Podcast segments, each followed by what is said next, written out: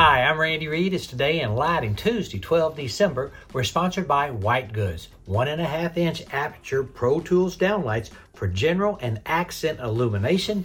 Here are the stories making news. The DLC introduced a new policy allowing product images on the SSL QPL beginning early 2024. This edition is not mandatory for qualifications. Applied UV announced a 1 for 25 reverse stock split effective today to maintain NASDAQ listing compliance. Details at edisonreport.com. Becky Rayner announced the passing of Bob Binns, a respected member of the SALC committees. The first service is on 18 December. Second service will be 29 December. Donation details in honor of Bob can be found at the Edison Report. Richard Pilbrow, a pioneering figure in the entertainment lighting and theater industry in the UK. He passed away on 6 December. Details at designinglightingglobal.com. Join the 2024 ALA Women in Lighting Mentorship Program.